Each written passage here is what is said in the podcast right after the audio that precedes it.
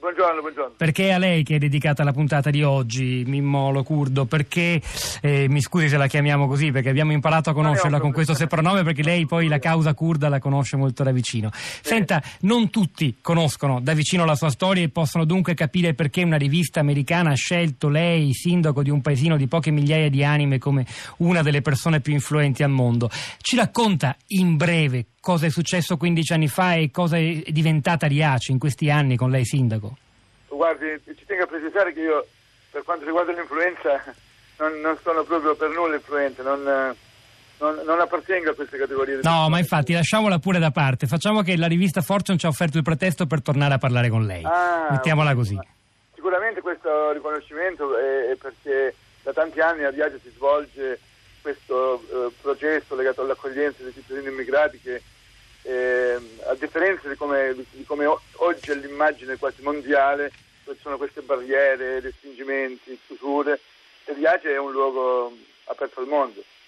E, e rinasce grazie a questo tipo di apertura e, e, e c'era una storia da raccontare oggi perché eh, una storia che nasce per una casualità, un veliero che approda sulla spiaggia e il vento porta Riace e poi da lì eh, l'idea di costruire questo centro di accoglienza utilizzando le case eh, degli, dei nostri migranti e, e, questo simbolicamente è molto importante perché come se tutto converge poi l'emigrazione e l'immigrazione, i luoghi delle partenze, degli arrivi, questo scambio che eh, metaforicamente rappresenta eh, le, le, le, migrazioni globali.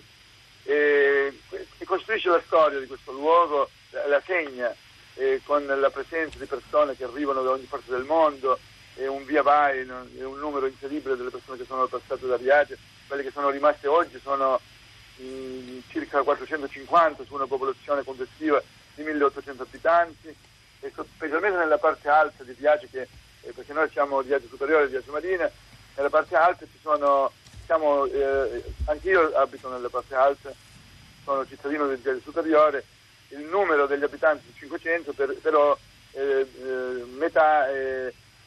E come vivono, come vivono, queste persone che costituiscono una percentuale così importante della popolazione di Riace? Che cosa fanno? La percentuale, la percentuale è il 50%, sì. quindi è un dato che significa che siamo di, siamo di fronte a una convivenza della multiculturalità, della multietnicità. E vivono in un modo normale. Io spesso dico non bisogna fare chissà che cosa, è l'utopia della normalità, le relazioni umane che eh, sono libere dai condizionamenti, dalle paure, dalle preoccupazioni, dalle ansie, dal dubbio, delle malattie, que- in un modo normale, come avviene nelle famiglie. Questo è, è, è, è, il requisito che ci vuole, non ci vuole niente di speciale. Non avere, eh, non avere pregiudiziali verso gli esseri umani perché, perché, hanno un colore diverso della pelle, perché hanno una, una religione diversa, perché ognuno eh, un concetto anche di libertà, di un luogo, quando dico aperto voglio anche eh, significare questo, che ehm, Riace come, come credo tutti i paesi, tutte le città del mondo, sono dei luoghi che appartengono al mondo, non eh, che possiamo mettere eh, uno scritto proprietà, proprietà privata, come proprio non esiste questo. Di cosa vivono queste persone, Domenico Lucano? Come si mantengono? Guardi, questa strategia di inclusione e di, di aprire le porte eh, ha, ha, messo in atto anche delle, eh, una ricerca di soluzioni, ha, messo, eh, ehm, eh ha, ha, fatto nascere la creatività, ha fatto in, in, in, eh, dei, nei posti eh, dove c'è una profonda rassegnazione, dove tutto spesso è delegato agli altri, dove la responsabilità è dello Stato, dove la responsabilità delle problematiche sociali è della regione, della provincia. Io anche da sindaco ho cercato di, di rompere questo paradigma così dove eh, dico eh, attenzione, la responsabilità in primis è la nostra, noi dobbiamo, possiamo essere i protagonisti del nostro, eh, del nostro futuro, creare le circostanze perché ciò possa avvenire. Quindi non, e anche eh, la storia dell'accoglienza l'abbiamo vissuta in questo modo, cercando di trovare soluzioni, abbiamo riaperto eh, eh, botteghe artigiane abbandonate, abbiamo recuperato eh, case abbandonate, abbiamo mh, mm, costruito fattorie didattiche, abbiamo eh, ideato una raccolta differenziata per...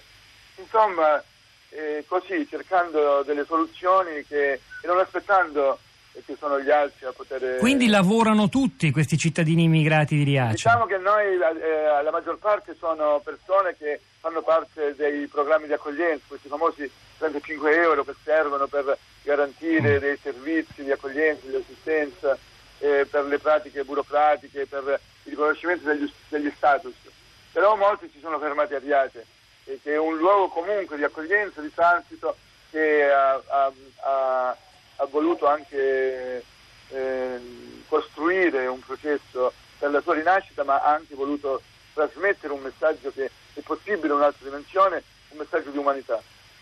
Senta Domenico Lucano, eh, la storia di Reace fa parte di una rete più grande che si raccoglie in una sigla, un acronimo, SPRAR, Sistema di protezione dei richiedenti asilo e i rifugiati, che eh, qualche anno fa è stato esteso, ampliato molto. È vero che questo ha comportato anche che Riace, pur essendo un modello di accoglienza da questo punto di vista, sia un po' svuotata, perché in fondo è un paesino piccolo, quindi avrebbe in realtà diritto ad ospitare un numero più basso di persone. Avevamo trovato alcuni articoli che denunciavano questa storia di un paio d'anni fa. No, dice nel senso che noi ospitiamo numeri più alti rispetto sì. a quelli che sono... Ma perché io come comune... Eh, Però abbiamo anche letto storie di persone che se ne sono andate, numerosi che sono stati costretti ad andare altrove. Ah, quando ci sono stati trasferimenti forzati, perché sì. appunto non, c'è questo vincolo che i comuni SPRAR non possono accogliere più di un certo numero di, eh, eh, il numero di, eh, delle persone che si possono accogliere è rapportato al numero degli abitanti. In quel modo Riace non avrebbe mai raggiunto questa, ehm, eh, sperimentato questa, questo, tipo di, questo, tipo di, modello perché è un numero molto basso. Però io come comune ho aderito ai vari programmi di, eh, di ampliamento, di posti aggiuntivi e, e quindi le persone sono, sono, numerose, le persone che accogliamo. Poi eh, ci sono molti che si sono fermati, Questo, sono dei numeri che sono legati alle, alle, ai programmi di accoglienza, però ce ne sono eh, molte persone che hanno deciso di fermarsi, ma la tendenza che ho visto negli ultimi anni con quello che sta accadendo in, in Italia ma anche in Europa è, che, è quella che, che, in pratica eh, vogliono mo, molte più persone fermarsi. Si sta, si sta strutturando un fenomeno sociale che negli anni poi rimarrà la presenza di queste persone Riace non sarà più eh, nella sua storia una dimensione che è legata a questo villaggio calabrese, ma, ma sarà un villaggio del mondo. Per me questo è, una, è un messaggio bellissimo.